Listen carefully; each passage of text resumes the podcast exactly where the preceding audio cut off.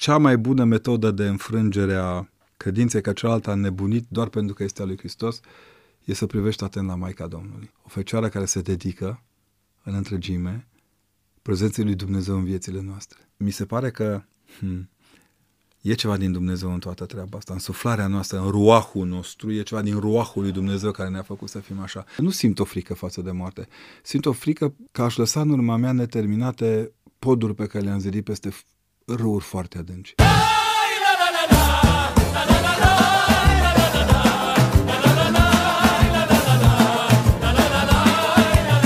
Bună seara! Suntem din nou la podcastul lui Damian Drighici. Vă mulțumesc mult pentru toate comentariile voastre, pentru toate mesajele pe care le primesc.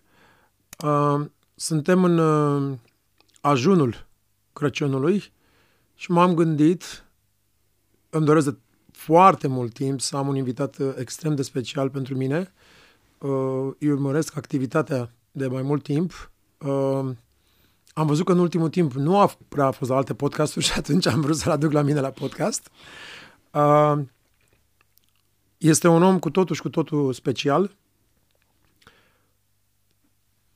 În afară de faptului că prin ceea ce face dumnealui este, este binecuvântat, cred că și prin mesajul pe care îl dă nou mai departe și aura lui și fiecare cuvânt pe care îl scoate din gură are o semnătate și este de o importanță. Am onoarea în seara asta să l-am invitat ca ediție specială pentru Crăciun pe Părintele Necula.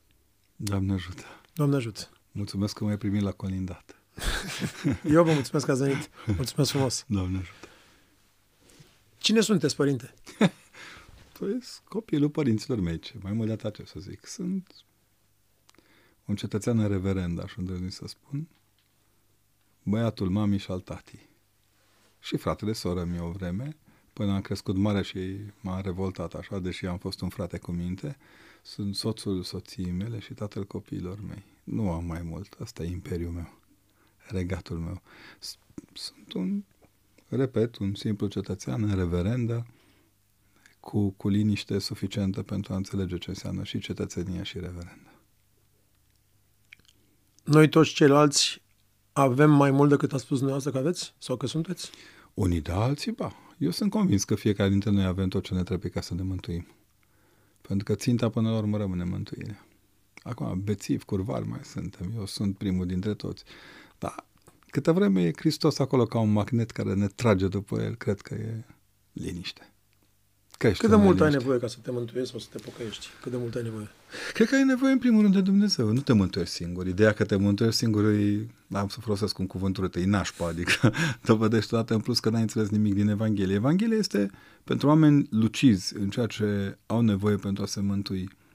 Îi văd pe unii că se stresează foarte tare, că devin așa fundamentaliști fără fundament.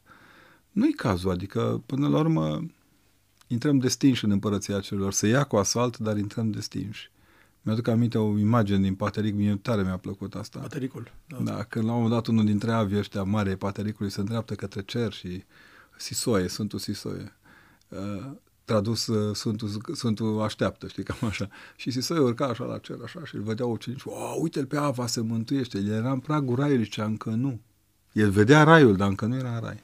E un adânc de smerenie și cred că asta e până la urmă mântuirea asta noastră, un fel de Știi cum e? Smerenie curajoasă. Cum ai făcut tu când ai luat naiul prima dată în mână? Sau nu atunci, că atunci te-ai descurcat, când ai fugit în Iugoslavia, de acolo în Grecia. Asta e curajul la smerit. Știi că trebuie să supraviețuiești cumva. Și că nu poți, vorba, nu, citeam undeva, nu parcă ai zis asta, că nu există, nu există decât o cale, școală sau pușcărie. Deci asta e în viața fiecăruia dintre noi. Suntem niște oameni arestabili sau niște oameni educabili. De ce ne ia așa de mult și ne este așa de greu să credem și să acceptăm. Acum asta cu acceptarea e mai dificilă pentru că suntem în fața unor realități care ne conturbă credința. Mie mi-e foarte greu să accept, de exemplu, boala copiilor. Mi-e greu și ca preot și ca tată al copiilor mei. Și am văzut niște boli cumplite, mai ales de când împreună cu niște prietene foarte bune lucrăm împreună în, în sus inima, în Asociația de, de Protecție a Copiilor cu, sau persoanelor cu boli oncologice. Uf, e dificil tare. Dar Credința este dată de Mântuitorul Hristos Sfântul Apostol Pavel ne spune asta, la oaltă cu nădejdea și dragostea. Niciodată credința nu e suficientă. Îți trebuie și un pic de nădejde și un pic mai multă dragoste. Credința simplă nu rodește. Nu rodește și...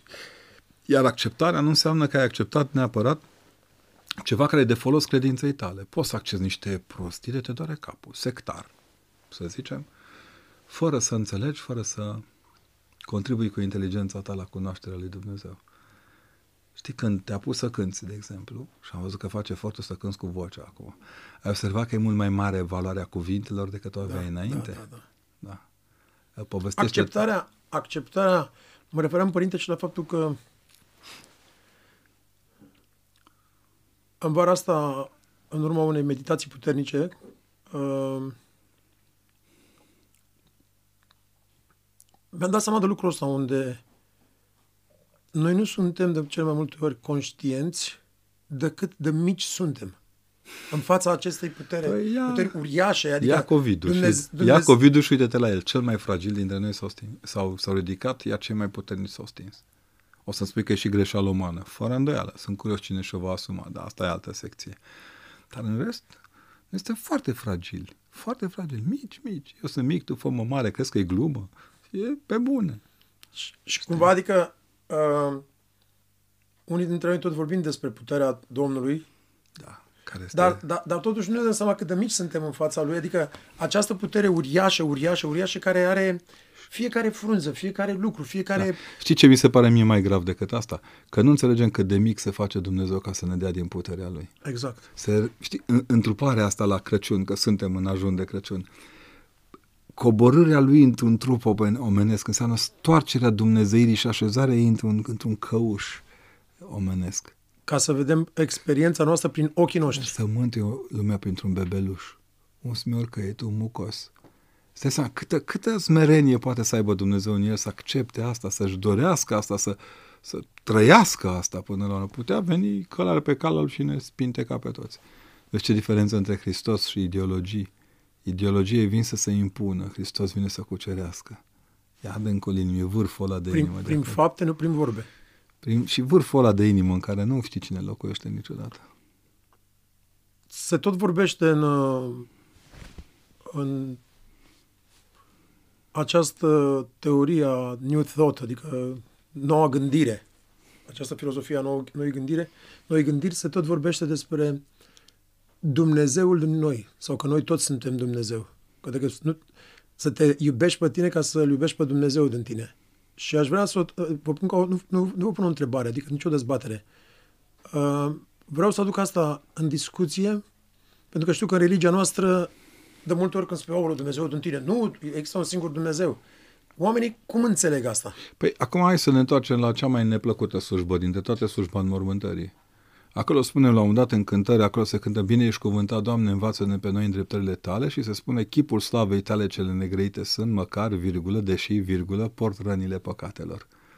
Cu alte cuvinte, suntem toți chip al lui Dumnezeu chemați spre asemănare. Mai mult de atât ce să mai explicăm la New tot la ei, ei încearcă să pună coada la o prună care există într-o livadă înflorită, știi, cam deci așa. toți suntem Dumnezeu în Suntem în Dumnezei în, în, în devenire, în, în, cum să spunem, ca la sămânță, în, în, în creștere. În creștere, da. da, da. Și doar momentul ăla în care cu adevărat îl acceptăm pe Hristos, Domnul drept Domn și Dumnezeu, care intră, se, se întrupează El, adică imaginea este simplă.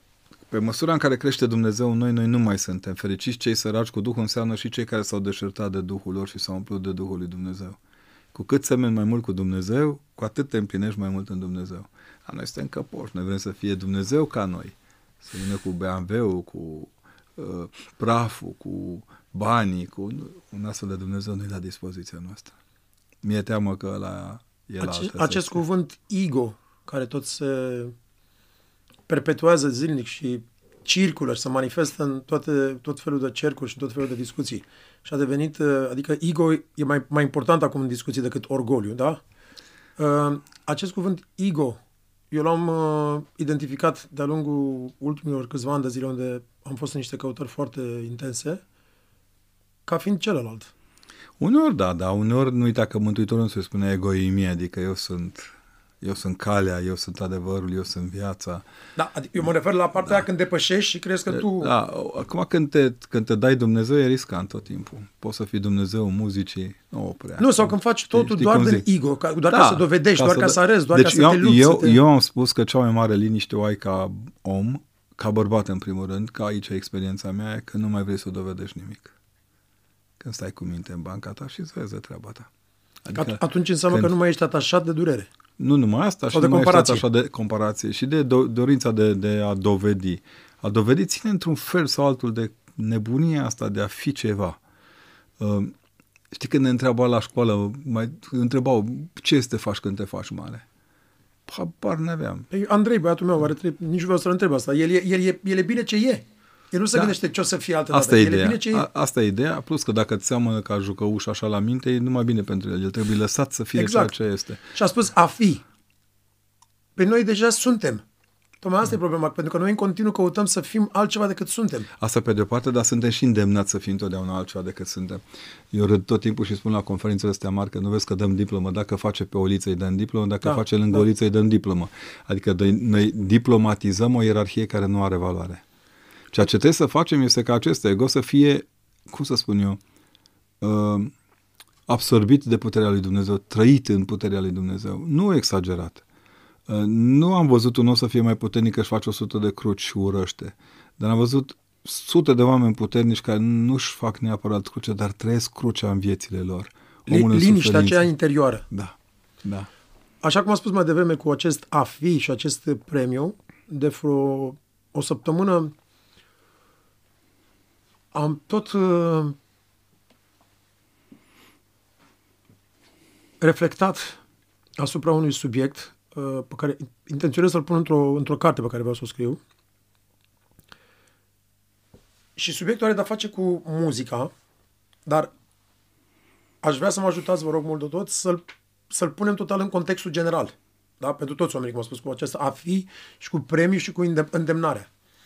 În muzică și mai ales în domeniul muzical, nu mă refer doar la muzică lăutărească sau clasică sau jazz, copiii care încep de foarte mici, cum și la sport, dar mai ales în muzică, trec foarte mulți, cum și eu și în familia mea și foarte mulți muzicieni care știți, trec prin niște eforturi foarte mari și niște traume foarte mari. Fără Sunt îndoială. supuși la niște Fără îndoială. uh, la o competiție acerbă care nu, care nu face altceva decât să le dea peste ani și ani de zile atacuri de panică, anxietate, Da.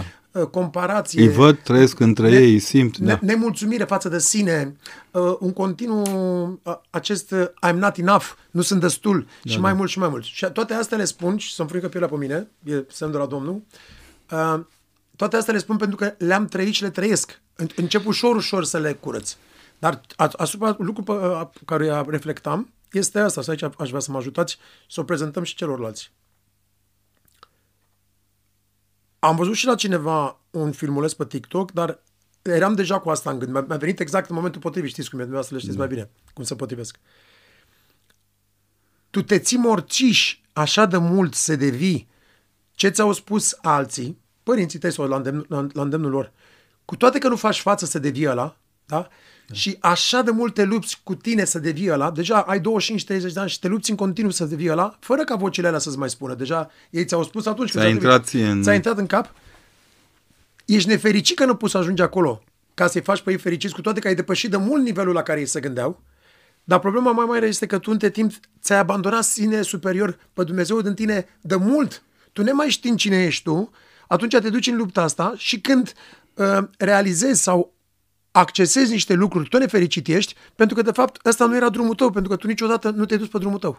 Uh, Înțelegeți ce vă Înțeleg spun? foarte bine, pentru că asta se petrece mai foarte multe dintre vocațiile forțate ale oamenilor. Exact. Uh, trebuie să-ți povestesc un lucru. Uh, fetița mea a vrut să plece de la școala generală de unde era neapărat liceu de artă. Și când am întrebat-o de ce, a zis că ea vrea să cânte la flaut. Măi, omule, la noi în familie nimeni n-a cântat la flaut. Mai ales la transvers, care e greu. Și zic, băi, eu te sprijin cu toată dragostea, dar ești convinsă că vrea asta? Da, eu vreau să cânt la flaut. În septembrie a început școala, tata a murit în noiembrie și undeva către sfârșitul lui noiembrie, la 40 de zile de la moartea tatei, era chiar decembrie. Dumnezeu să o odinească. O văd, o văd pe fica mea că vine la parastas cu mâneca foarte crâmpoțită așa și foarte dreaptă la geacă, așteaptă să ple- plece toată lumea, scoate flautul și cântă tata, e o ce veste minunată la flaut. Ea nu pusese până atunci niciodată mâna pe flaut. Din momentul am înțeles că vocație înseamnă altceva decât credem noi. Sigur că exersase, sigur că fusese la ore cu doamna profesoară, tot respectul. Sigur că învățase între timp la pian. În anul ăla a primit de Sfântul Nicolae și o pianină. Eu sunt de acord că da, a fost, unul a fost alegerea ei da, primul, și doi... primul vivere de, de in de filozofare. Prima dată trăiești ca să poți filozofa. E, e ceea ce eu am învățat, uh, de exemplu, coasa, care e o artă astăzi, dacă îți mai știu cosi, da, e da, mai da. greu. Coasa nu ți-o, ți-o puneau în mână, dar iarba n-a ascultat decât de profesionist. Iar profesionalizarea începe de foarte mic, când ești lăsat să zburzi un pic pe propriile tale voințe. Pentru mine, greutatea cea mai mare acum la oamenii care se, se învârtoșează să fie altceva decât le dă lor Duhul, este că ei nu înțeleg că, de exemplu, misiunea unui om nu încetează cu moartea lui, nici cu, cu umilirea lui publică. Are Sfântul Porfirie o vorbă, pe mine m-am spăimântat că dacă mi-aș dori ceva, acum ar fi să mă scui pe cineva în, în față, într-o piață mare, să mă calce în picioare, ce să-mi ia toată, tot orgoliu pe care l-am eu la mamă, m-a, m-a cutremurat. Mie mi-e frică să nu-mi inventez ăștia vreo nebunie, să nu... Iar el nu se temea să, să fie zdrobit pentru Hristos. Câtă smerenie. Nu numai atât, dar ce înțelepciunea faptului că doar acolo, în golul când ăla, nu mai ai nimic, în vidul când nu mai ai nimic, atunci ești... Da, atunci ești cu adevărat Când, când mori viu. Da. Adică când, când îți moare... Copiilor nu le poți cere asta, ei trebuie încurajat să rămână viu o lungă perioadă, mai cu seamă în perioada asta în care uh, e ca, la, ca în marile poligoane din uh, uh, filmele americane, știi, când se ridică mortul și nu știi în care să tragi. Ei săraci au ținte false, foarte multe ținte false. Va trebui să învățăm pe copiii noștri că glonțul de argint e cel care te duce la mântuire. Adică cel care se trage o singură dată și te poartă până în împărăția lui Dumnezeu. Pentru că altfel te, te, te ucizi, ești victimă sigură a celor care te atacă. Cum facem asta? E, aici este măestria fiecărui om. Și tocmai aici, tocmai aici, adică din punct de vedere, adică noi suntem cumva, și nu, nu o spun sub o formă, adică cu tot respectul față de... Unii sau alții. Nu, față de părinții, bunicii noștri transgeneraționali, adică să nu interpretăm da, ca, da, da, ca o traumă transgenerațională, atât a știut, mulțumim, mulțumim Doamne, vă mulțumim, cum se spune, ei sunt mai mari, noi suntem mai mici. Deci înseamnă că ei dacă nu erau bunicii tăi întregi la minte ce Corect. faceți. Aoleo. De nu, de nu miroseau, e bine da, dar, dar ce vreau să ce, întrebarea mea, unde vreau să ajung este, tu care ai luat-o pe drumul ăsta, o ții morții să fie acolo și între timp, poate pe, poate pe drumul e tău, e există altceva mult mai frumos și mai liniștit și uh, bun pentru sufletul tău am văzut un film turcesc la un moment dat, cred că era turcesc, în care un cântăresc din ăsta masiv, excepțional, nici nu se mai uita la fratisul, moare, păi mor părinții, fratele e foarte bolnav și rămâne o nepoată. O găsește într-un târziu un cimitir la capul mormântului fratelui său. Când îți pierzi frații, degeaba câștigi lumea. Mântuitorul spune asta, că dacă ai câștigat toată lumea, dar sufletul tău îl pierzi, n-ai câștigat nimic. Cum, put, cum putem, și oamenii ăștia de care am vorbit temperanță. și noi în general, să ajungem înapoi la... Cu temperanță. Cu, cum spun toți, la, la Duhul tău, la spiritul tău, la intuiția ta. Cum adică era cu Despacito, cum era Despacito. Cu, un, un Despacito de ăsta de jazz. Trebuie să te întorci la un ritm mai ușor. Uite, în viețile noastre sunt foarte momente în care, foarte multe momente în care tumultul e foarte mare și tendința noastră să ne așezăm în el, ne place pe val. E plăcut pe val. Am găsit la Nicolae Titule, la Uh, nu la Nicolae Titulescu, la uh, Ion Petrovici, din amintirile lui Titu Maiorescu. Un moment în care Geniu. spune că după un val, după un val de, de părintele bunului simț românesc, îi spunea exact, de la exact. Vrancea. A terminat după la 19 val, ani, a fost prim-ministru. Val, adică, da. După un val din ăsta, uh, foarte cât, cât mare. Cât mai ego, cât da, mai ego. Așa, ce e bine să te retragi pentru că uh, se vor bucura enorm să-și răzbune admirația pe care ți-au mărturisit-o cei din jur. Păi nu m-a, m-a blocat. E motivul pentru care ai remarcat că sunt foarte cu minte. Sau tot mai retras, mai ales din lumea asta care mie nu, nu-mi place. Lumea expunerii nu e lumea mea. Aș fi preferat să știu să cânt la pian și să-mi petrec după amiezele cântând, mie mi-e dor de sonata lunii, de exemplu, sau să pot să cânt o patetică așa scurt la capăt de... Mi-aș fi dorit asta. Mama nu m-a lăsat pentru că a văzut cât s-a chinuit sora mea cu vioara și a zis, băi, Costele, nu, dacă ea care e cu minte, râvnitoare și muncitoare, n-a avut, tu ce să cauți acolo? Cam așa a fost și a avut dreptate, cred că n-a și reușit prea mare lucru. Dar a rămas în mintea mea, vezi că de fapt încep să învingi când, suma, când, înving, când forța ta este dată de, de, de înfrângerile pe care le-ai trăit pe propria piele. Eu am fost un înfrânt continuu. Deci mă uit și acum, eu sunt un înfrânt. Suntem în frică atunci când nu suntem în Dumnezeu? Da, suntem în frică și când suntem în Dumnezeu. Dar una e frica de Dumnezeu care rodește în liniște, în pace și în, uh, ce spuneai, nu, credință și uh, acceptare. Și alta este frica asta care mă cutremură și pe mine câteodată. Frica pentru ziua de mâine, pentru imaginea publică, pentru sănătatea copilor, pentru sănătatea soției, o altă frică. Uh, nu mi-e frică, de exemplu, dacă mă gândesc că mă apropiu de moarte. N-am nicio frică. Sau, mă rog, mint eu acum că n-am nicio frică. Nu simt o frică față de moarte. Simt o frică că aș lăsa în urma mea neterminate poduri pe care le-am zidit peste râuri foarte adânci. Mie nu vine să cred ce mi-a, mi Eu dau binecuvântat fie Dumnezeu pentru tot ce mi-a dat până acum și la fel de binecuvântat să fie pentru tot ce nu-mi va da de acum încolo. Dar e impresionant modul în care el lucrează altfel, are, are propria lui, nu știu cum să are o harismă specială de a vedea pe oameni, că de aia e Dumnezeu. Pe noi ne costă mult și părerea mea este că foarte mult ne costă faptul că acceptăm prea mult sau așteptăm prea mult recunoștința celor din jurul nostru, recunoașterelor, ne vor ucide tot timpul, știi, are o vorbă. Eu la Lucescu, la domnul Lucescu am auzit-o prima dată, mi-a plăcut tare. Să te ferească Dumnezeu să pici între palmele celor care te aplaudă. Da. Deci eu cred că trebuie să fii undeva dincolo de toate astea. Ce, ce ai reușit să faci în ultima vreme, proiectele tale foarte mari și faine, foarte faine.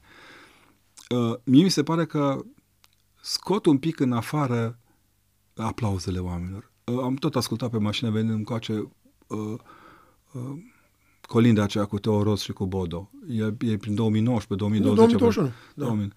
Știi, m-am uitat, oamenii ăia și-au depășit statura lor, spunând ce spuneau, Doamne, tu știi că eu sunt păcător și spunând chestia asta... Cristina fapt, a scris versurile, da, Cristina. Da? Mă bucur tare.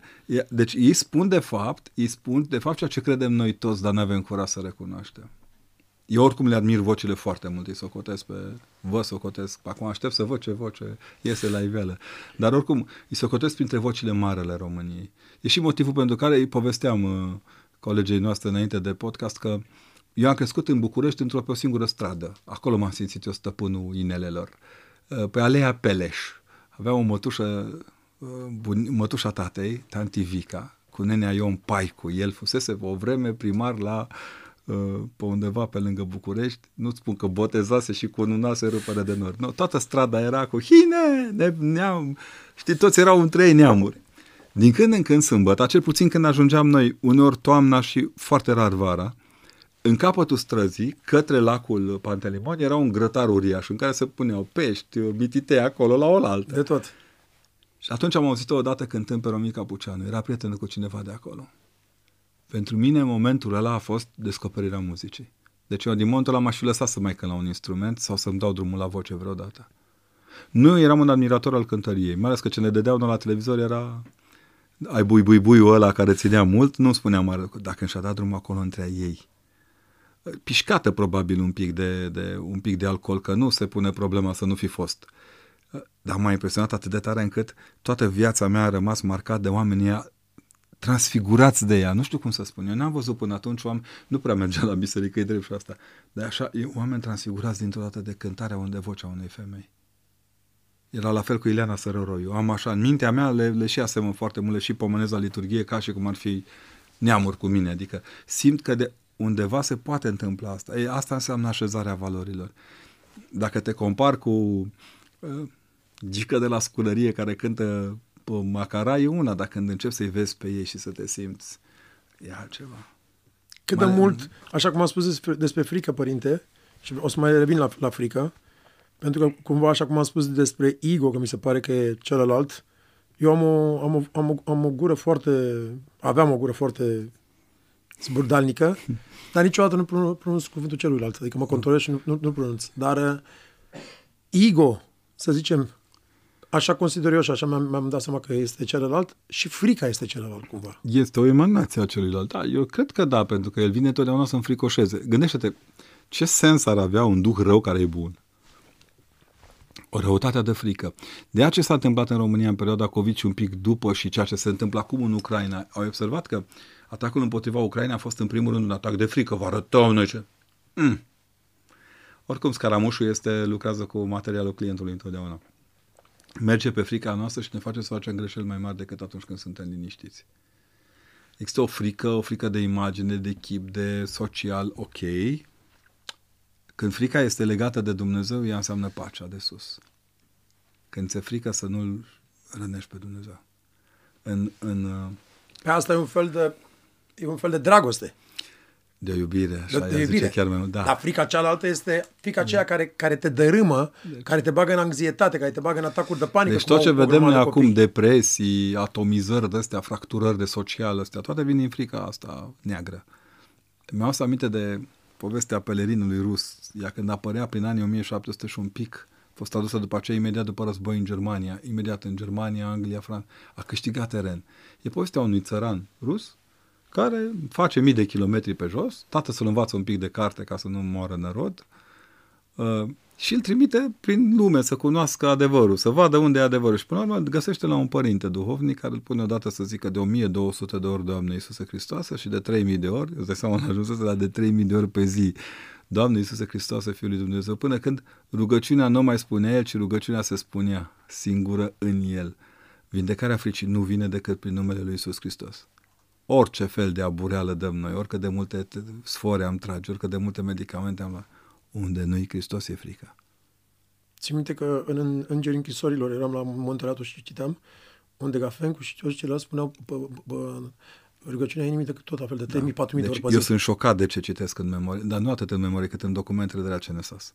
Eu aș publica câteva așa, direct pe ecran pentru băieții cu socialismul de la, de la Pitești. Trebuie să fii chiar absurd și chiar fricos în raport cu adevărul istoric ca să scoți așa mizerii.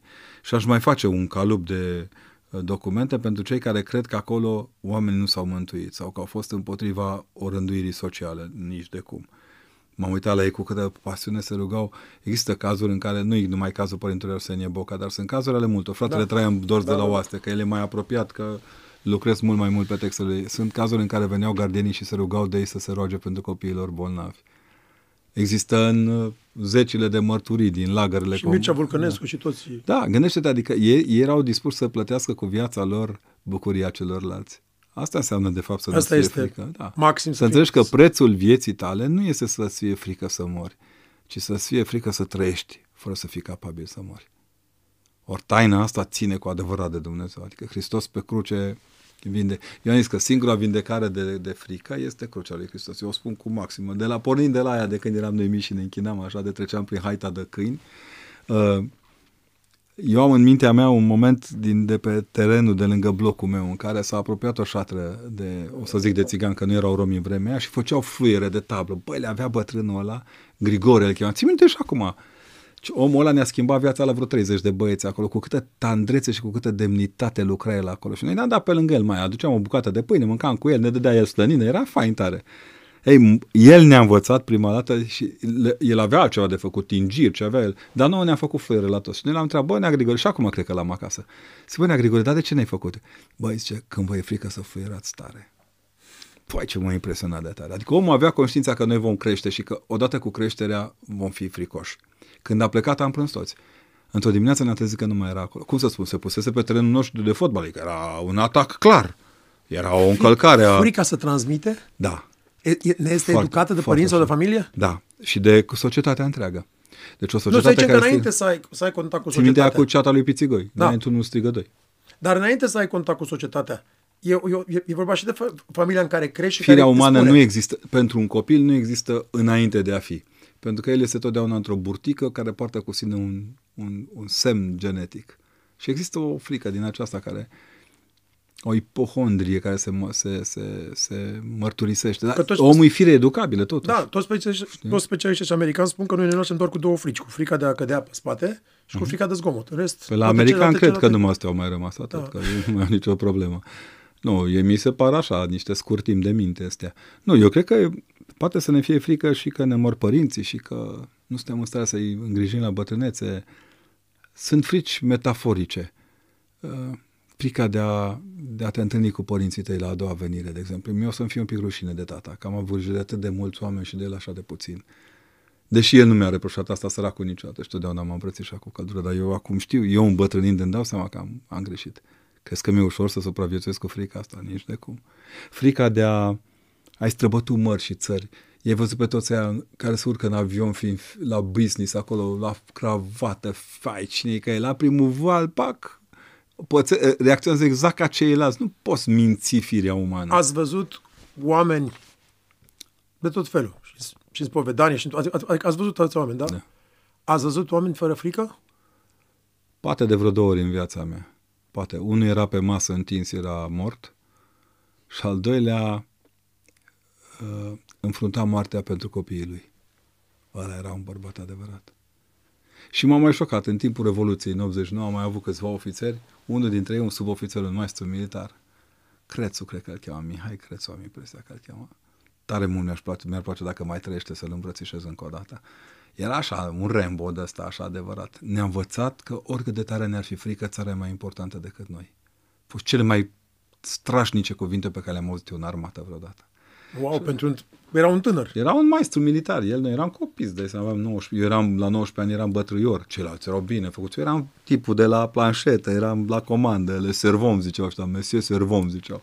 Dar omul ăsta știu ce să zică. Și anul ăsta când am fost la depunerea jurământului pentru unitățile de comunicare de la noi, de la Sibiu, de la școala de acolo, când a stat lângă tricolor, știi că se depune jurământul în armata română lângă tricolor cu preotul cu crucea în mână lângă plutonul de, coma, de garda.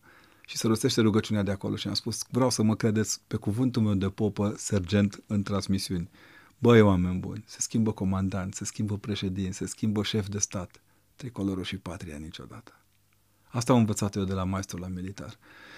Bă, parcă ne-a luat frica acum în adică dacă ai un cel al rezistenței tale peste orizontul așteptării tale, deja ești un pic altfel.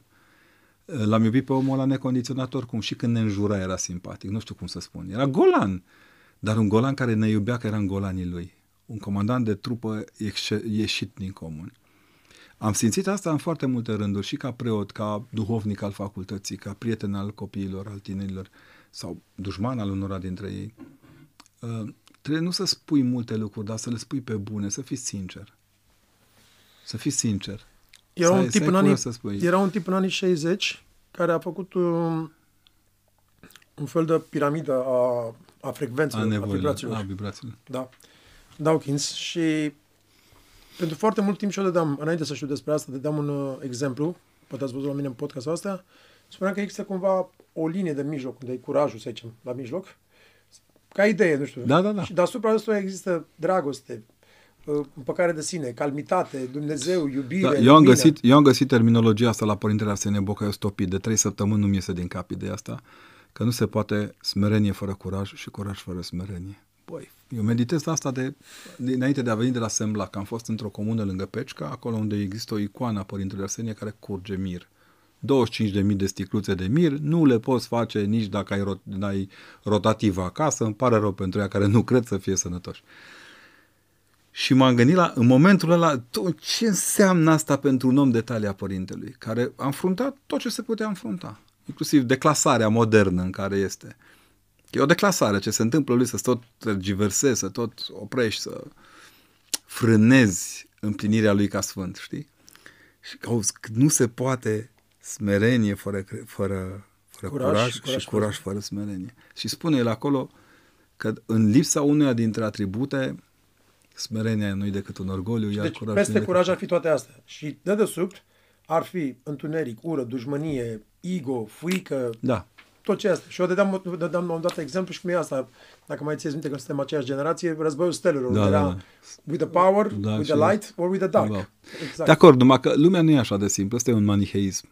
Să știi că noi ca oameni suntem păcătoși și uneori suntem vadăr, altor suntem băieți de treabă. Deci Obi-Wan Kenobi. Da, da, Obi-Wan Kenobi. Noi suntem, nu, nu e simplu. Nu e simplu deloc așa pentru că nu trăim numai în alb și negru.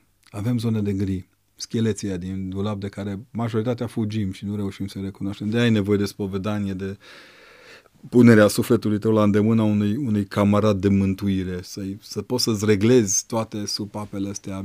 E foarte greu să reziști altfel. Lumea crede că noi, râdeam zilele astea, că dacă s-ar apuca popii să spună că te spovedesc, ar fi dezastru. Dar vezi ce înseamnă conștiința asta că tu nu ești pus să expui oamenii. Eu și de la biserică aștept să fie în primul rând o instituție a iertării. Nu să-mi reacționeze ca presa în, același, în aceeași curiculă ca presa, să aibă un fel de reacție karaoke la ce spun cei din presă sau cei din, din societatea alta decât bisericească. Biserica e putea să fie îngăduitoare, inclusiv cu oamenii ei sau cu oamenii care nu sunt ai ei. Să fie conștientă că este izvorul iertării. E greu pentru un părinte iertați-mi întrebarea, mi-a scuze, încerc. Da. E greu pe, pentru un părinte, în momentul când cineva se spovedește, să spove- are spovedania să nu judece? Te obișnuiești cu timpul. Adică dacă iubești pe oameni, n-ai nicio problemă. Eu în primul an de preoție eram gata, tăiam spânzurau ce le dădeam acolo, opriri de la împărtășanie. Mai am încă ucenici din vremea aceea, foarte apropiați. Păi am înțeles că sunt prost. Deci un preot trebuie să fie în primul rând un, un filon de iertare. Uh, uneori gesturile tale nu sunt corecte. Uneori faci prea mult și te apropii prea mult de oameni. Plătești pf, cu rușinea câteodată. Poți să faci gafe de temiri, aluneci dintr-una într-alta în câteva secunde, dar în aceeași măsură îți rămâne vie conștiința că uh, ești de partea lui Hristos și încerci să-i salvezi pe oameni.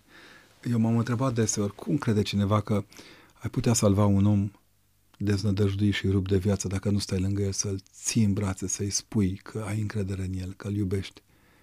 Preotul face asta, noroc avem reverendele pe noi că ne mai cenzurează, dar intră în, în firea lor ca atare.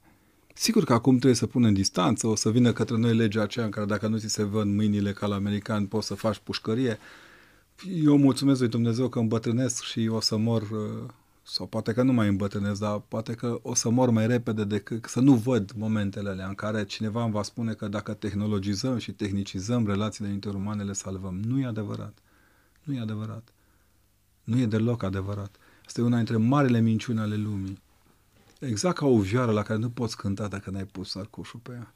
Am fost la un, un lutier de seamă de la Cremona. Hai ce m-a impresionat bătrânul. Bă, ce m-a impresionat. Mare reparator de Stradivarius, cunoscut ca un expert. Moșul de o simplitate, dar n-avea nicio treabă.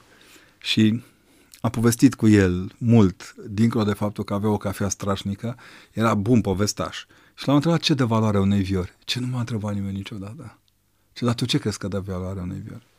Și am zis, eu știu de la un lutier de-al nostru, un făcător de chitare de, sau de chitări, dacă vrei, de la Reghin, un bătrân, cred că mai trăiește. Că de fapt băițuirea aia dată lemnului, aia dă de fapt valoare lemnului să cânte și, și da, da, îți dai seama că eu am în casa mea forte, fii atent ce îmi povestește, am o, o bucată de vioară pe care o băițuiesc de 65 de ani de când am început prima dată, o las moștenire fiului meu. Stai să ce vioară este aia. Ce răbdare trebuie să ai să poți băițui. Ce, ce înseamnă să scoți din bucata aia de masa asta pe care stăm noi acum cu mâinile. Ce înseamnă să-ți iasă o carte. Ce înseamnă să poți, ai văzut o, un, o notă să pui unde trebuie. Chiar când faci un fit, știi că eu tot râdeam că fit a devenit nume de familie la jumate din cântăreț. Când, când ai un fit acolo băgat, strecurat, bă, tot tu ai conștiința unde ai lucrat și ce ai făcut. E, e, Cine mai știe că pentru a putea să miști trebuie să atingi lumea, să o, să o duci în față? Pe ce lume trăim? Întrebarea mea este, poți să faci masaj cardiac fără să atingi inima? Întrebarea mea este alta. Unde fugim așa disperați? Unde ne ducem? Nu știu. De, de, ce, de ce suntem deci așa disperați? Unde fugim? Soția mea mă întreabă des și îmi spune unde te grăbești. Nu știu să zic. Nu știu. Este iarăși celălalt? Uneori da. Uneori, dar mie mi-a fost foarte greu să-mi obțin titlul de profesor. Mult, am muncit mult. Uh, acum de câteva luni stau și mă gândesc, vorbeam cu Romeo și spuneam la un moment dat, mă, parcă nu mai am nicio obsesie. Înainte eram obsedat să fac proiectul ăla, să mai fac o carte, să mai scriu articolat. Acum m-am liniștit, sper să mă lasă, să mă liniștesc. Am și plecat, nu mai slujesc la Catedrala Metropolitană, din nevoia mea de a cânta într-un taraf de lăutar mai mic.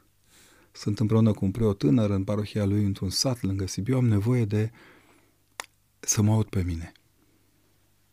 Ați văzut oameni, vedeți oameni care nu fug, care nu aleargă spre ceva? Da, am cunoscut călugări și stareți care sunt... Nu, și oamenii mireni. Călugări și stareți care... Tata era un tip de genul ăsta. Tata era un tip foarte liniștit. Mai cunoașteți în ziua de azi mireni care, sunt, da. care nu fug? Da, sunt, sunt mulți. Sunt mulți care se așa, așa și scuminți, sunt liniștiți. Peste 70-80 de ani sau și la 40? Și 50, la 50, la... pe la 40 încă n-am văzut. Aici încă te mai... ai oxiurită se cheamă boala.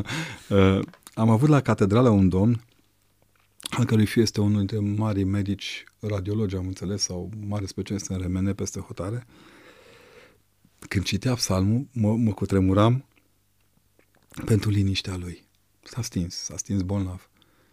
Dar ate- un, uneori închid ochii în catedrală și când mi este foarte greu și mi se înroșesc urechile de rușine că am făcut vreo prostie mare, îl aud în rugăciunea lui exact cum o spunea cu săptămâni înainte de a se stinge. aveau atâta certitudine în cântărirea cuvintelor de acolo. Când spui, miluiește-mă, Dumnezeule, după mare mila ta, apoi chiar trebuie să știi că te miluiește Dumnezeu. Oricât de mare ar fi ispita, oricât de mare ar fi căderea, găsesc că mult mai important este să le spunem oamenilor că ori de câte ori vor cădea, au unde se întoarce, decât să expunem tot timpul oamenii și să ne ba- să-i batjocorim. Nu cred în soluția asta. Nu cred. Mireasa prima dată se cununa, apoi se juca. Noi jucăm mireasa înainte anunții și nu e ok. Suntem cumva în partea asta a Estul Europei. Noi, grecii, sârbii și partea rusească, da?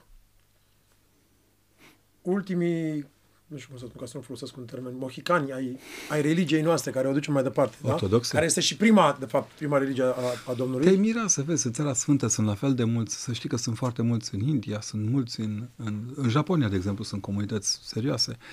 Dar aici este... Ortodoxi au așa, da, da, unde e mult, știi că eu tot râdeam cum s-a stricat Partidul Comunist Român. Când eram mic, eram supărat că în, 20, în uh, 48 au devenit mai mulți membri de partid decât în 21, că au stricat partidul, așa ziceam când eram mic. Uh, știi ce se întâmplă? Am remarcat că multum înseamnă undeva și stultum, adică și prostie multă. Mm, Mă duc, dacă vrei, la binecuvântarea tancurilor. Bă, măcar dacă n-ai curaj să, te, să înfrunți pe cineva, taci. Stai acolo, zici, domne, noi ne rugăm, că sunt copiii noștri și de o parte și de alta a conflictului. Uh, Eu am rămas impresionat, acum ai gustat din liniștea atosului. Eu am primele două, prima dată parcă a fost cel mai impresionant dintre toate, pentru că mi s-a îngăduit să dorm într-o chilie care bătea spre mare și de acolo se vedea Constantinopol în zile. Dar era un frig, era într-un 6 decembrie când am ajuns. Sigur, nu era Sfântul Nicolae pentru ei, dar pentru noi era Sfântul Nicolae. Și am adormit cu geamul deschis fără să simt o clipă că mi este frig. Atunci am înțeles ce înseamnă ortodoxia. Să te încălzească Dumnezeu în ciuda frigului de afară. Amin. Nu este, e incredibil de, nu vreau să folosesc cuvântul ciudat, dar nu vine altceva în minte, faptul că am o minte, cred că mi-ați seama așa din interviurile mele și în astea, extrem de overthinking, adică e în continuu. Și la Atos, de fiecare dată când ajungeam, n-am ajuns în ultimii, în ultimii doi ani de zile, Doamne iartă-mă, o să mă duc, promit. De fiecare dată când ajungeam, se făcea liniște. Total. Se închide... Și eu simt la fel. Dincolo de faptul că de pe vapor încep să ai probleme, că nu mai auzi niciun sunet Da. ridicat, strident. Da. Da, de acord. Cumva să da. scoate ceva din Deci liniștea este aproape, poți să o atingi. Poți să o atingi. Da, e corectă. Acolo, în- la Sfântul Francis de Asisi, am simțit aceeași, la Asisi am simțit, na, acum mă ierte ortodoxi suprarealiști, dar e o zonă a liniștii și acolo. Am stat o vreme colaborând cu Părintele Eugen Răchiteanu de la Biserica, actu- actualmente la Biserica Sfântul uh, Iosif de aici din București. Am stat o vreme sub ascultarea lui lucrând la o revistă în Santa Croce din Firenze.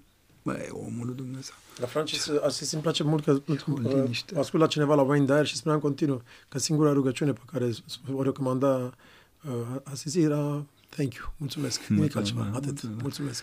Deci e o, e o liniște care, vezi, și sunt locuri, am avut șansa în urmă cu ceva să vizitez cele 12 biserici ale, ale Apocalipsei în Turcia. Te rog frumos, fă o dată efortul ăsta. Deci să vezi la Laodicea, praf, vânt, foai, ce era acolo? O liniște. Îmi ne zice ghidul, care era un tip foarte uh, sus spus. Zice, știi că noi știm că aici au murit la Laodicea vreo aproape 7-80 mii de martiri creștini. Ce, dar nu o să-i găsiți niciodată, că ce nici noi nu avem lista toată. Și atunci, aia, cum să nu-i găsim? Zic, dacă facem un cer și... Păi de unde? Păi zic, dacă stadionul e aici, pe aici i-au îngropat, că pe aici era puțul pentru gladiatorii uciși și acolo i-au aruncat și pe creștini. Și, da, dar nu o să știți asta niciodată. Măi, și șugubăți, apropo de minte, ne punem toți preoții în jur unei biute, acolo unde am bănuit eu că a fost vechea bazilică și vechiul loc de mormântare și am început să cântăm toți în liniștea aia mormântală Sfinților mucenici care bine v-ați nevoit. A început să miroase a mir, de nearupt. Deci eu cred că ei se bucurau că stăm acolo, pentru că nu e așa, mucenicii nu sunt în pământ, sunt în cer. Și era o, o mireasmă, s-a pus peste noi o liniște. Închipuiesc turcul ăla cât era el de profesor universitar, un tip extraordinar de bine pregătit. S-a pus în genunchi. Și ne-a făcut cadou vizitarea bisericii din Cora, din Ierusalim, din Istanbul. Dar pentru mine, ăla a fost mo- momentul în care am înțeles că există o biruire a nevăzutului. Și că atunci când ne rugăm, se ridică la lumină toate harismele pe care Dumnezeu le-a pus în oameni. Vreau să crezi în asta. Adu-ți aminte de fiecare dată când sufli în nai. Nu ești tu. Sunt toți cei care te-au ascultat vreodată. Domnul Grigore Leșe m-a învățat o chestie, mi s-a părut regula de trei simplă în muzică. Frate, zice, ce nu se cânte la fluier nu e muzică populară. Punct. Deci pe mine m-a uimit. Aduți aminte de primele sunete din ei care ți-au intrat în urechi. Acolo e, cum să spun eu, e tot ancestralitatea unui gest care vine de veacuri. Uh, știi, noi, noi toți spunem că am fost robi unii altora, că ne-au robit ea, că de fapt am fost extrem de liberi în robia noastră. Ni s-au dezvoltat calități pe care în niciun fel de altă școală nu le-am putea dezvolta. Nu școala americană te-a făcut ceea ce ești. Acolo ai cântat la saxofon, mi se pare, n-ai cântat la noi. Înțelegi Părinte, ce spun? am spus frică, am spus neacceptare sau acceptare. Da? Am spus, asta două urmează acum, fugă, da. alergare. Din care am zis că nu ne putem opri, exact. nu știm de ce. Și acum merg la următoarele două. Comparația. De ce atât de multă comparație non-stop? De ce atât de multă comparație? Tu te mai compari cu cineva? În ultimii 10 ani. Nu. Eu la început cum făceai? Am văzut eu ce ai cântat cu Cicorea acolo, numai din ambiție ai cântat cu el. Și acum există da. momente când uh, diferența este că sunt conștient. Văd că scoate cineva o piesă, văd că cineva are vizualizări, văd că face cineva ceva și imediat... Damian, Ia cu vizualizările nu am. Dacă Damian, ne văd pe colegii mei că nu citează opere serio- uh, uh, studii serioase scrise, mă gândesc fie că nu le-au citit, fie că nu le-am scris bine. Nu, la, în, în lumea noastră e cu vizualizările. Cu da, asta, da. Cu, exact. Și în momentul ăla, Damian, respiră. Da? Mulțumesc Dumnezeu, mulțumesc Doamne. Deci bine. eu am zis așa, că dacă Dumnezeu mă vede, nu contează câte vizualizări am. Deci, socotește-te așa. Într-o noapte târzie, înaintea începerii învierii, slujbei de înviere, te ia preotul de mână, toate luminile sunt stinse în biserică și zice, Domnul Damian, vă rog să cântați dumneavoastră primul, veniți, deprimiți lumina. Echivalează asta cu vreo altă vizualizare? Asta te rog frumos să ții minte. Să rămână. Ești un om care și-a construit tot ce a construit așa din, din fuga unei vieți umilite altfel. Smerenia cu curaj întotdeauna are biruință. E, mă uit foarte des. Uh, pe mine nu mai încântă nici hainele frumoase ale preoției, nici cântările strălucite. Am fost la Semlac acolo și au cântat parastasul Părintele Arsenie niște femei în vechea bănățană bisericească. Știi cum cântau? Ca și cum acolo făceau parastas pentru părinților. Tu îți dai seama câte generații dintre ale tale ai răzbunat când s-a auzit perfect ce ai avut de zis? Când tu cânti cu bandul ăsta, că mă tot uit așa după pe mă aștept să vină careva. Uh, deci când, când cânti cu bandul ăsta, îți dai seama câte umori ale tristeții ancestrale vindeci. Aseară am avut uh, concert cu vocea, cu proiectul ăsta nou al meu, unde cânt doar muzică lăutărească reinterpretată. Și eu n-am cântat cu vocea niciodată, dar este cea mai mare descătușare a mea după... Am început la 5-6 ani cu pianul, cu toate celelalte instrumente da, da. și unde la toate există o memorie a traumei, că mi s-a spus, da. nu bine, încă o dată, băi, da, amătii, da. mă, ori aici, ori aici. Aici ai, n-am memorie liber și intru și când foaie verde, foaie lată, la ciolpan, la... din suflet, fără să fie avut o pregătire, fără nimic. Și lumea rămâne mască și mă aplaudă și le place. Te ajută da, vocea asta așa un pic de da, exact, hârșită de lăutar, da, exact, gâjit. Da. Și că, cum au spus mai mulți, adică și în mesaje, sunt gurile rele care chiar nu mă... Nu, nu, dar chiar nu mă, nu mă interesează, pentru că gurile rele spun, bă, dar ce, de, de ce te-ai apucat să cânti cu vocea? De ce asta? M-am apucat să cânt cu vocea pentru că sunt liber, pentru că m-am eliberat. Tu l-ai văzut pe Teodorakis, cel care a scris Zorba Greco. Are un, înainte de a muri cu, nu cu mult timp, are un spectacol, sunt puse mai multe spectacole, unul la München prin 87, unul după 90. Tipul nu cânta din voce, dar când venea să cânte, cânte cu preferat pe care el scrisese, cânta din voce. Ce a, ce a spus el pe mine m-a impresionat foarte tare. Uh, vocea redă fundamental toate sunetele pe care n-am putut să le scriu. Iar cuvintele pot reda toate sunetele la care nu m-am gândit niciodată.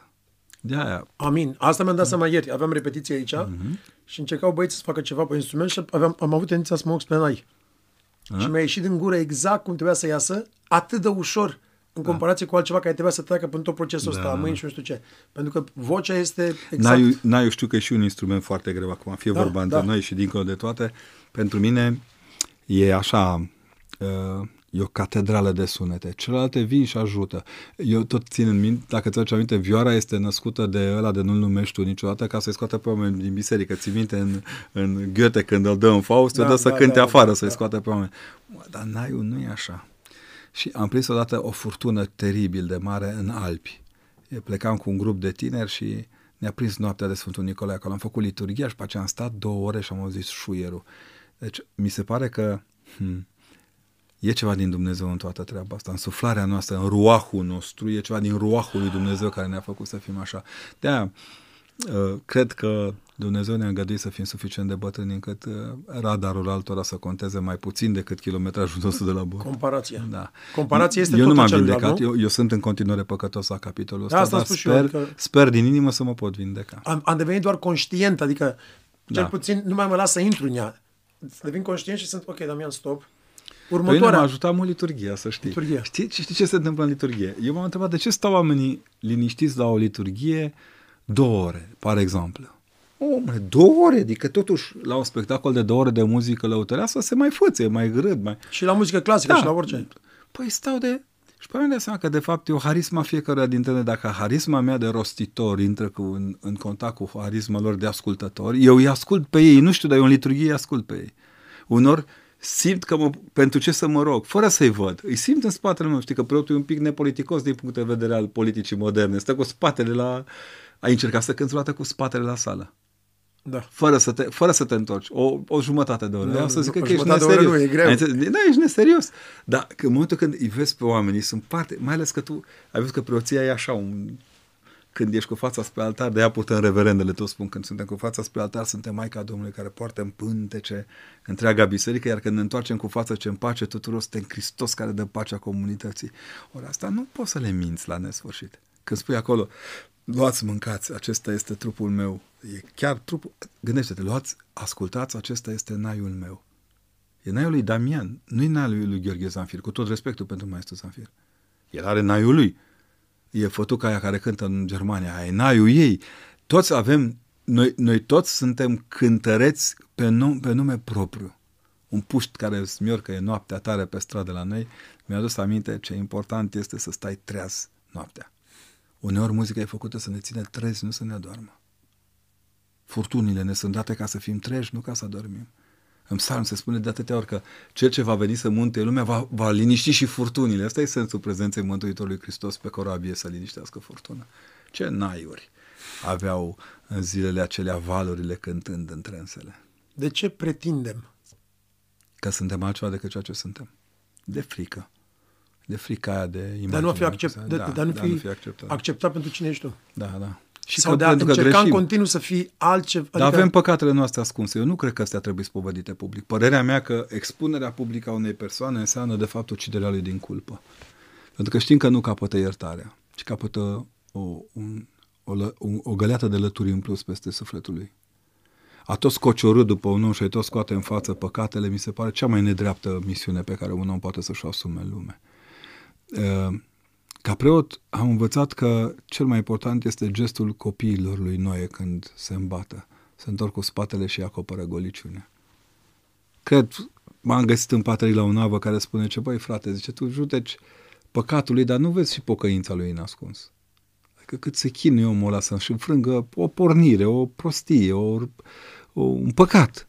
El se chinuie, nu știi cât a îndurat, cât a părea, tras de Părea ca și cum a luat o razna că s-a a și băut. Da, da, da. da. da. Dar Din poate nu luase razna, era doar o, o ieșire a lui, nu? Nu știu, cred că era un pic fricos. Acela, îți dai să te trezești, să, să te trezești într-o lume fără nimic, doar cu ai tăi. Și să ai senzația tot timpul că Dumnezeu e împotriva ta. Tu să te trezești numai cu ai tăi. Într-o zonă pe care noi o căutăm încă, nu? Noi mai căutăm corabia lui. Și cu copilul tău care avea un copil care nu era cu cine. Da, da cum stabilisei tu acolo. Cum vrei tu să controlezi. Da, da, da. Deci, deci am mers și la judecată, și la frică, și la comparație, și la pretins. De ce, de ce vrem să controlăm așa de mult? Unii, nu toată lumea, ai, te-ai obișnuit deja, ți-a apărut feciorul, nu mai poți controla nimic.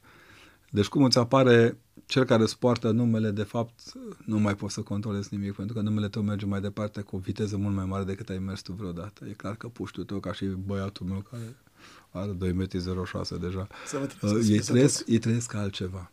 Eu am încercat să, con- să mă controlez, nici pe mine nu mă pot controla câteodată. Fac niște tâmpenii, revin. Dar asta nu înseamnă că nu sunt un, un, un osărduitor, că nu muncesc cu mine, că nu muncesc cu ceilalți, că nu dau cu mine de pământ, că nu mă rușinez, că... Nu, cred că dorința de control a, a oamenilor ține de micimea lor sufletească. Deci cei, Exact mai, cei, aici am mai, vrut să ajung. cei mai slabi oameni sunt cei care vor să controleze tot Exact aici am vrut să arată, ajung. arată că sunt hmm, o construcție de orgoliu, un narcisism fără limită în emoție. Și atunci ei cred că, dar ei cred că noi nu-i vedem, dar se vede cu ochiul liber. Uneori poate să ți și scoată, că îl vezi și cu ochiul scos. Știi? Și sunt abuzuri. Uite-te, în abuzurile de control, eu le văd toată ziua, le văd în jurul meu. Sunt foarte, foarte multe abuzuri de control. Și aici nu e vorba că te sună nevasta, bă, unde ești, ce faci, asta e altă secție, dar e secția cealaltă în care știm noi ce ați făcut, știm noi ce ați zis, bă, pe bune, tu nici nu ai fost prezent acolo. Mai ales că riscul este când vorbești mult să se spună prostii multe în numele tău. Știi, cam așa. Iată, faptul că tu încă nu vor folosești vocea e bine, știi? Deci, am o grămadă prieteni și oameni care îmi spun de ce tot uh, cauți, de ce tot te cauți, de ce tot... uh, Pentru că așa, așa cum a spus dumneavoastră mai devreme, sunt încă un păcătos și dacă aș lăsa liber fârielor mele pe care le am, aș fi non-stop în păcat. Așa că de-aia mă caut, ca să pot să, să pot să vin totdeauna înapoi aici, înapoi aici. Deci mie Nea Grigore mi-a dat un fluier, ție Dumnezeu ți-a dat naiu. Fiecare strigăm cum putem. Eu încă am în minte vorba lui. N-am solit că trăiesc eu. Când am să mor, sper din toată inima să nu-l fac de rușine. Un om necunoscut. Un tip cu o barbă încălcită. Nu mirosea foarte bine. Uh, toți ne judecam, eram vreo șase-șapte băieți. Culmea că ne, ne mai aducem aminte toți. Încă se păstrează undeva, acum au schimbat tot, au asfaltat, au pus uh, gazon de Locul ăsta, da. Dar știi, până târziu de tot mulțeam și mă plimbam acolo. Speram din când în când să-l mai au suflând de o inteligență ieșită din comun. Am mai avut șansa asta când, lângă unitatea mea de la Hereș Hotarele în armată, era un, o, o șată de țigan foarte aproape și era un tip, mă, mă duceam numai să-l văd. Toți fugeau când apărea haină militară sau făceau mișto de noi sau ne luau peste... Omul ăla era de o, de o eleganță aristocrată ieșită din comun. Și l-am auzit toată cântând. Mama mia, mama mia. Cred că asta e un pic de nebunia noastră, că alergăm după, după împlinirea întregului puzzle în care Hristos e Mântuitor. Când lipsește Hristos din puzzle-ul ăsta, tot e pierdut. Când El e acolo, tot timpul zice, hai, mai, mai, mai, mai fă un pic de efort, hai că poți mai mult. dă și cu vocea acum. Știi? Cam așa. Am Aduți o- aminte ce, ce viață simplă, smerită și umilitoare aveau lăutare de odinioară. Cine mai știe prin ce au trecut oamenii ăștia? Cine mai știe ce bucată de pâine amară au mâncat ei? Că între nunți mureau de foame. Și cine își mai aduce aminte? Sau un post, în timpul postului. Este o doamnă care a scris la Bacău povestea tatălui său care a fost cântăreț acolo de acordeon. Mai micuț, mai lovit de... Mamă, ce m-a impresionat de tare. Toată povestea e despre tatăl ei. Ce înseamnă să ai curaj să-ți iubești atât de mult tatăl încât să spui că te-a putut mântui cu acordeonul. E amărât, sărac. Cine mai știe astea? Pentru că acum nu e așa, suntem vedete, avem, avem mobbing, avem uh, impresare, avem tot ce ne trebuie. Și uite că nu mai avem muzică. Poți să cânți cu versuri câteva dintre cântecele astea noi? Eu nu pot, sunt niște geamăte idiote, n-am ce cânta. Mă întorc la, acum nu chiar la Angela Similia, dar pe acolo. Nu, nu, nu, am înțeles. Înțelegi? Nu mai spun nimic, nu mai transmit nimic. Pentru că are rădăcini. Cum și asta care am cântat înainte la Ciolpani, e piesă de 200 de Da. bine, ani. aia Exact. este- Da, da, da. Nu mai zice de cele din colecția lui Anton, poate, poate da, te da. oprești un pic către ea să-l vezi acolo cu Exact. boia, cu bordeiașul. Păi, omul ăla știa ce zice, adică era cu subiect Când și eram cu- în America, am uh, citit o carte al unui, unui tip care era foarte credincios în state, nu creștin ortodox, o carte care se numea The Power of Positive Thinking, Da, Norman că- Vincent Peale. Vincent. Și era acolo un diferite citate în, în carte și țin minte că unul dintre cele mai importante care la un moment dat mi-a făcut și o brățare era I can, I can do all things through Christ who strengthens me. Pot să fac totul în Hristos care mă întărește. Sunt Apostol Pavel. Da. Nu numai asta, observ că nu faci decât să revii asupra Evangheliei. Mie mi se pare fundamental, am citit săptămâna asta, nu, nici nu mai știu una dintre cărțile astea de meditații duhovnicești, spunea ce, domne, românul spune, merge și așa. Ori Hristos spune, îndrăzniți, eu am birui lumea.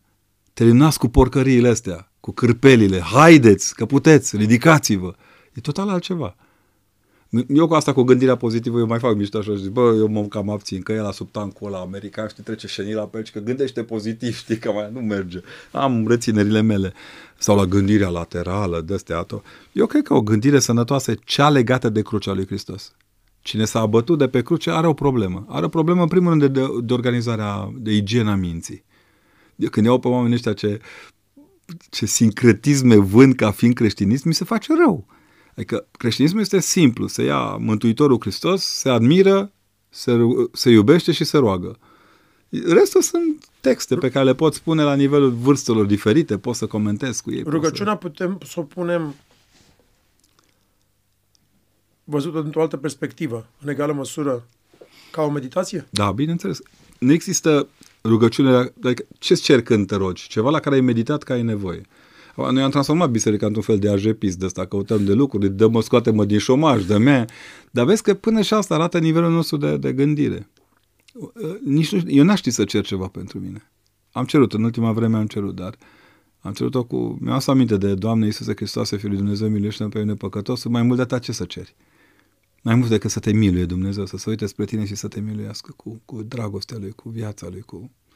Mi se pare așa de subnutrită orice fel de rugăciune inventată, fără să-L cunoști da, m-a și spus mai devreme cu Francis Assisi, care a spus doar, da, doar mulțumesc, mulțumesc, e destul, e destul. Adică... Grație. Dar vezi ce e interesant, că e grație și grația. Har și mulțumesc. E, e un joc de cuvinte acolo. Cel care scrie viața aia și care l-a cunoscut foarte bine. Se Pentru joacă. generația tânără, am o întrebare care poate sună ciudată și îmi cer mi de scuze dacă, dacă e okay. da? Am putea așa cum aveți toate cărțile și faceți o treabă incredibilă și felicitări, am putea cumva să avem, cu toată cunoașterea dumneavoastră a Evangheliei, da? Să avem citate, pasaje care să fie puse într-o, într-o colecție, într-o carte și să fie pe înțelesul tuturor aproape într-o, într-un fel meditativ sau într-un fel de da, meditație. Da, dar asta există. Există zeci de astfel de, de cărți. Probabil că nu mai ajung cărțile la copii. Ce asta, ne facem? Exact. Eu am scris cartea asta chiar pentru copii, apare în gust, așa, știi? Dar e cu desene multe. Pentru mine a fost important ca unul dintre colegii de la Buxon de aici m-a, ajutat mult, Cezar Mandă, un tip jos pălărie. Băi, au făcut niște desene, ce fain e asta. Știi? Da, da, da. Deci că, închipeți, când te uiți ca bebeluș la copii la asta, bă, frate, e altă o mâncare. De... Da, adică trebuie să ne adresăm, să iconologi. De-aia în biserică avem icoane. De aia în biserică avem icoane. Deci există cărți care au fost Sigur da, sigur da. Cum să spun eu? Uh, nu poți medita dacă mintea ta nu e antrenată să gândească. Noi, noi am scos pe copii din antrenamentul gândirii. Le dăm să învețe pe de rost, le facem exercițiile și să facă meditații, nu? Dar cum sudă meditație la matematică față de meditație înaintea icoanei Mântuitorului Hristos? Era o poveste care mie mi-a plăcut tare mult. Se spune că un preot s-a dus cu copiii în vise la o catedrală din asta mare și erau acolo tot felul de geamuri prin care trecea lumina, nu știu ce, știi. Și când s-au întors în parohia lui Micuță, unde nu prea aveau ei de astea, vitralii i-a întrebat părintele ce acum știți ce este Sfântul? Și că da, a zis unul dintre copii, ce este? Oameni prin care trece lumina. Deci ce simplă. E o poveste. Patericu, pare o poveste, nu-i deloc. Uh, matericu, că și cum aici o poveste. Nu e așa simplu. Nu cu povești mântuim lumea. Cu povești transmitem lumii cheile mântuirii. De ce de multe ori cei pe care îi vedem, vedem că au avut o viață normală, să zicem că au fost puțin mai golani, au fost puțin, sau ele au fost puțin mai altfel, și la un moment dat, în zilele noastre, fac trecerea, uh, chiar o trecere de asta pentru că împărăția lui Dumnezeu e pentru păcătoși și curve, punct. Da. Pentru sfinți, pentru ăștia nu, cu mă, mă refer, superflu. Fac, da, fac, fac trecerea acolo da. și după aia în continuu când vorbesc doar de Dumnezeu, doar postează despre Dumnezeu, lumea, lumea consideră nebun ca un nebunit. Păi da, știi ce? Pentru că lumea crede că trebuie să fii nebun toată viața. Uh, ori există momente în viață în care clar ți se descoperă împărăția lui Dumnezeu. E, nu știu cum să spun, e ca atunci când a avut prima, prima dată febră copilul tău și ți-ai adus aminte de toate păcatele tale. Tu știi că ai un medic bun, că ai medicamente, că te poți baza pe... Bă, dar nu contează. Contează atitudinea ta față de el. Adică tu simți că undeva copilul plătește pentru tine. Mie asta mi se întâmplă des, să mă gândesc la ei. Și mai e un lucru care pe mine m-a, m-a mângâiat mult în momentele grele de, din viață. Uh, cea mai bună metodă de înfrângere a credinței că cealaltă a nebunit doar pentru că este a lui Hristos e să privești atent la Maica Domnului. O fecioară care se dedică în întregime prezenței lui Dumnezeu în viețile noastre. E o maternitate din care curge așa, val după val, o, o prezență a Duhului Sfânt pe care nu o poți ocoli. Mie de-aia mi-e dragă Maica Domnului. De-aia mi-e drag Sfântul Nicolae. Nu a scris mare lucru, nu a făcut doctorate. În capul nostru e gică care a pus banii pe, da, pe pervaz. Da, dar i-a pus la momentul potrivit, fără să se dea mare și cu o smerenie absolută. Nu știu dacă să admir la el darul, cât, Sau... cât smerenie. Dar dacă omul ăla, Doamne iartă-mă cu tot respectul, păcătos, da. curvar sau ce a fost, sau ia curvă, da, acum când a, a devenit, a luat după calea Domnului. Și mai cade odată? Nu, nu, nu, îl consider ah. nebun. Da. Sau oamenii spun că, că vorbesc, vorbește prea mult de Dumnezeu sau este doar cu Dumnezeu. Păi nu, eu, eu îl văd așa îl văd că era nebun înainte și acum e bun. Păi da, nu, asta cu nebun și bun, psihiatrie, a fost un congres de psihiatrie la Sibiu și ne-a lămurit. Că contează de ce parte a, a halatului ești când spui asta, știi?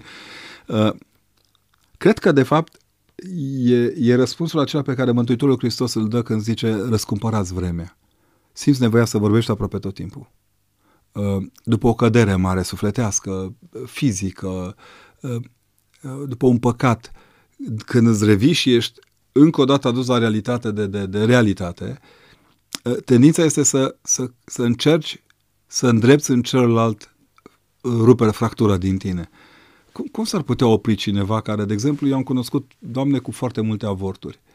Eu n-am apăsat pe nicio tastă acolo să-mi spun ele mie cât, ce, cum. Uh, dar le văd și sunt preocupate. Mă ajută acum în momentele grele când rămân fete mai tinere sau mai în vârstă, na, fără protecție până la urmă sufletească. Sunt cele care se roagă pentru ele. Citesc saltiri întregi ca să rămână copiii în viață. Sau mă uit cu câtă delicatețe vin la botez, care se petrece de obicei în catedrală, să spunem, sau în cape la facultății și lasă daruri în, în, căsu, în căruciorul copilului mai mult decât toate neamurile invitate la masă. Simt ele nevoia asta. Și nu răscumpără așa păcatul, dar simt că undeva este un, un mers mai, dreptate cu de, mai, mai departe cu demnitate. Am cunoscut oameni de diferite credințe, de foarte multe credințe. Musulmani, hinduși, creștini de diferite confesiuni și am cunoscut foarte mulți oameni necredincioși. Am zis că binele nu e negociabil. Ce facem noi strigând după el e fluierul lui Nea George. Încercăm să atragem un păcat, atenție. Este un păcat mare, mare, mare, acest păcat cu avortul? Din punctul meu de vedere, este oprirea unei, unei linii ascendente spre Împărăția lui Dumnezeu. Eu tot râd, nu știu ce drăghici Damian ai fi născut între timp mai bun decât el sau un popă cu o stică necula mai bun decât el. Ce patriarh ai ucis? Nu știu. E așa un fel de loterie nedreaptă. Asta nu înseamnă că vreodată în vreo situație am intervenit în altfel decât spunându-le întoarceți-vă înapoi oricare ar fi alegerea voastră, biserica e aici. Și să știi că Biserica Ortodoxă are calitatea asta, în ciuda cărtelilor pe seama ei. Deci dacă lucrul ăla s-a întâmplat și a fost dat acelei femei sau acelui cuplu sau acelui oameni, da. celor doi care nu sunt împreună, înseamnă că Dumnezeu a știut de ce a făcut lucrul ăsta fără și ar trebui să, fără, fără n-ar trebui să intervii tu, să fără oprești fără asta de viață, mai ales da. care că e viață, da. nu? Păi uite, de exemplu, eu mă gândesc foarte des ce ușor vorbesc cu unii despre lucrul acesta fără, ei studiază fenomenul, ei nu sunt atenți la oameni. Ei fac niște calcule, hârtii, știu niște drepturi, aia, aia. Stai de vorbă, de vorbă cu oamenii. Stai de vorbă cu ei. Uh, bunica a făcut-o pe mama pe la vreo 16 ani, 17 ani, ceva de genul ăsta. Nu s-a rușinat niciodată în viața ei. Niciodată. Unde mai pui că a fost și exilată la Budapesta vreo 2 ani pe când mama abia creștea. Nici o rușine. N-a, n-a avut rușine asta. Sigur că a exclus-o. Societatea a făcut-o aproape pe pierdută. În, uh, în dicționarul valorilor, cum ar fi, vedeam, uitam și la niște podcasturi afară și cred că ați auzit și dumneavoastră de Yuval Harari, cel da, da, da, da. Sapiens. Și tot, uh, tot se vorbește acum cumva și Jordan Peterson și Gabor Mate și toți specialiști merg înapoi cumva acum 20, 20 de milioane de ani, 100 de mii de ani, înapoi la faptul că bărbatul era cel care se duce să vâneze, femeia cea care este acasă cu copilul și că cumva instinctele asta, bă, astea... asta bănuim noi. Da, că instinctele astea sunt cumva înăuntru nostru. Dar un lucru important pe care l-am tot văzut prezent și uh, îl văd că se tot discută și se, se aduce în, în discuția publică, mai ales afară, este faptul că, de fapt, noi ne-am născut aici. Aici vorbesc înainte de credință și religie, vorbesc de, de cele trei lucruri de bază, da? Ne-am născut, unu, să mâncăm, că să, să supraviețuim, să putem să găsim ceva de mâncare și al treilea lucru, să procreăm. Cam asta ar fi primele da, da, trei. O, și după aia... O mare și o fire meditativă. Vezi că nu se uita după ceva urât. Ca să poată cre- procrea și alegea fără, fără îndoială lucru, omul frumos de lângă el. Adică nu poți face abstracție de caracterul spiritual al, al tuturor acestor lucruri. Nu mânca orice. Poate sub presiunea, știu eu, frigului, ploii, dar nu mânca orice. Când a început să gătească, s-a prins că e mai bun gătit decât negătit. Instinct. Da, adică dincolo de instinct e și un dat, al lui, un, un dat al lui Dumnezeu pentru salvarea noastră. Până acum cred că noi nu ne-am alterat instinctul uh, uh, spiritual al vederii lui Dumnezeu, ci instinctul corect al, al, al vederii lui Dumnezeu în toate. Ne-am nemernicit. Vedem prea multe, prin anii 93-4, când mergeam în Italia, îmi spunea un profesor de-a meu de acolo, că Constantin, am fost la voi în România cel mai impresionat, cel mai tare, că n-avea panouri publicitare. Zic, cum adică? Păi da, ce, vedeai câmpul, frate, vedeai vaca. Uite-te acum la noi. Băi, nu mai vezi unde să intri în curtea părinților tăi, că e un panou mare în fața curții, știi? Deci astea sunt lucrurile grave care ni se petrec. Ni se fură peisajul, ca să spun cel... Știi că înainte ne fura peisajul, acum ni se fură peisajul. Și asta înseamnă că ni se rănește un pic ochiul la frumos. Un om care nu mai vede frumosul nu mai poate fi frumos. Un om care nu ascultă frumos. Cum să, să fii frumos dacă nu-ți ia focul, foc urechea la frumos, la un, știu eu ce să zic, la un bram scântat la nai. Aici e greutatea, aici e greutatea. Restul sunt lucruri care pot fi recuperate. Societatea modernă de astăzi este o societate care și-a pierdut omul din ea. E o societate în care eu, în filmul ăsta lui Zelinski cu slujba poporului, visează într-o noapte, e simpatic, dar filmul ăla mie mi-a produs dureri de gât și cap. De gât că am stat cu nodul în gât tot timpul și de cap că este atât de real încât mi-e rușine mie. Deci tot filmul are un, este un episod în care Ucraina este integrată european și toți cetățenii ucraineni fug în Europa. Măi omule, e disperant episodul. Rămâne el singur. Și doar într-un magazin se întâlnește cu o, o doamnă care vinde, îi vinde o mașină, nici nu mai știu ce vinde, era o hologramă din ea. Atât. Atât. O societate care a pierdut omul din ea. Uite-te bine în jur. Oamenii au devenit dosare, număr de uh, CNP-uri, nu mai au, nu mai au miros. Uite ce jenă ne e să mâncăm ciorbă de fasole cu ceapă la prânz, că ne vedem seara cu nu știu ce. Ce are, frate? De ce acum în jurul Crăciunului devenim mai credincioși, devenim mai buni, pe de altă parte este și o ocazie bună, abia așteptăm să luăm vacanțe sau să fim cu toții uh, în jurul Crăciunului să să, să sărbătorim Crăciunul, dar pe de altă parte abia așteptăm să, să, să și scăpăm de Crăciun, că sunt sărbătorile. Adică e, e cumva o, o combinație. Înțelegeți păi ce confundăm, da? confundăm foarte des liniștea chiliei din Betleem cu neliniștea lumii în care trăim. Nu, pentru mine Crăciunul se petrece liniștit, cu liturghie, cu Evanghelia deschisă pe masă, cu o carte bună, cu o cafea băută mai spre seară de nefrica trezitului de a doua zi, cu ascultarea unei muzici bune, avem muzică bună, clar. Cu liniște, cu rugăciune, cu psaltire, cu pomenirea, nu ca popă. Aveam ma, ma, mama aia, mama tatei care stătea în șchei, avea un pomeni cu toți vecinii, râdeam, i l-am moștenit, e pe la mine pe undeva. Uh, femeia se ruga, zicea, pomenește, Doamne, și pe Iona, locutare, și pe Lenuța lui Fasolica și pe Nicușorul ăla de bolnav la cap, pe toți îi pomenea. Avea o liniște femeia aia. Stătea la masă cu noi, dar niciodată nu părea că e acolo. Râdea, dar râsul ei era râsul ei. mie mi-e foarte greu să stau la mese. Mi se pare prea mare regia pentru puținul ăla acolo. Îl evit în ultima vreme, dispar cât pot de repede. Uh, îmi dau seama că uh, e un scenariu pe care nu avem voie să-l repetăm la nesfârșit. Crăciunul este despre Isus Hristos. Despre Nu despre a mânca de despre abia. puștiul ăla mic, bebelușul ăla mic. Știi? Și ac- atunci dacă e despre Isus Hristos, înseamnă că este despre tot ceea ce putem noi să fim în Isus Hristos, cu bunele și relele noastre. Cu minciori. Știi ce ne lipsește nouă, de fapt, să fim fericiți? Focul de lemne din sobă. Să nu că aminte cât suntem de pieritori și că suntem până la urmă cenușă. Sigur că acum avem tot soiul de încălziri prin podea, pe perete, pe acolo, pe acolo. E foarte bine că scăpăm de frig. Dar am pierdut esența întâlnirii cu, cu realitatea asta trecătoare. Prindem noi Crăciunul de anul viitor? Nu știm. Noi nu știm acum când filmăm dacă prindem Crăciunul de anul ăsta. Adică, adică noi trăim între Crăciunuri. Are labișa aia cu e, nou, e anul nou și mă- așa, ce, și toți spune la mână, și toți avem la masă un scaun gol. Dacă îți calculezi prietenii plecați, ai să vezi că deja ai început să ai mai mulți plecați decât rămași. Da, am fost ieri invitat la o emisiune și de, am, am făcut uh, de trei ori trimitere la, la vărul meu, care era ca frate meu, după aia la bunica mea, după aia la taică meu și după aia toți erau, ziceam fiecare dată, Dumnezeu să o odihnească. Dar vezi, observ că du- morții nu ne bântuie. Dumnezeu, morții sunt viața noastră. Aproapele meu e viața mea. Eu așa trăiesc. Asta înseamnă Eu de îl fapt- amintesc. Da. Da.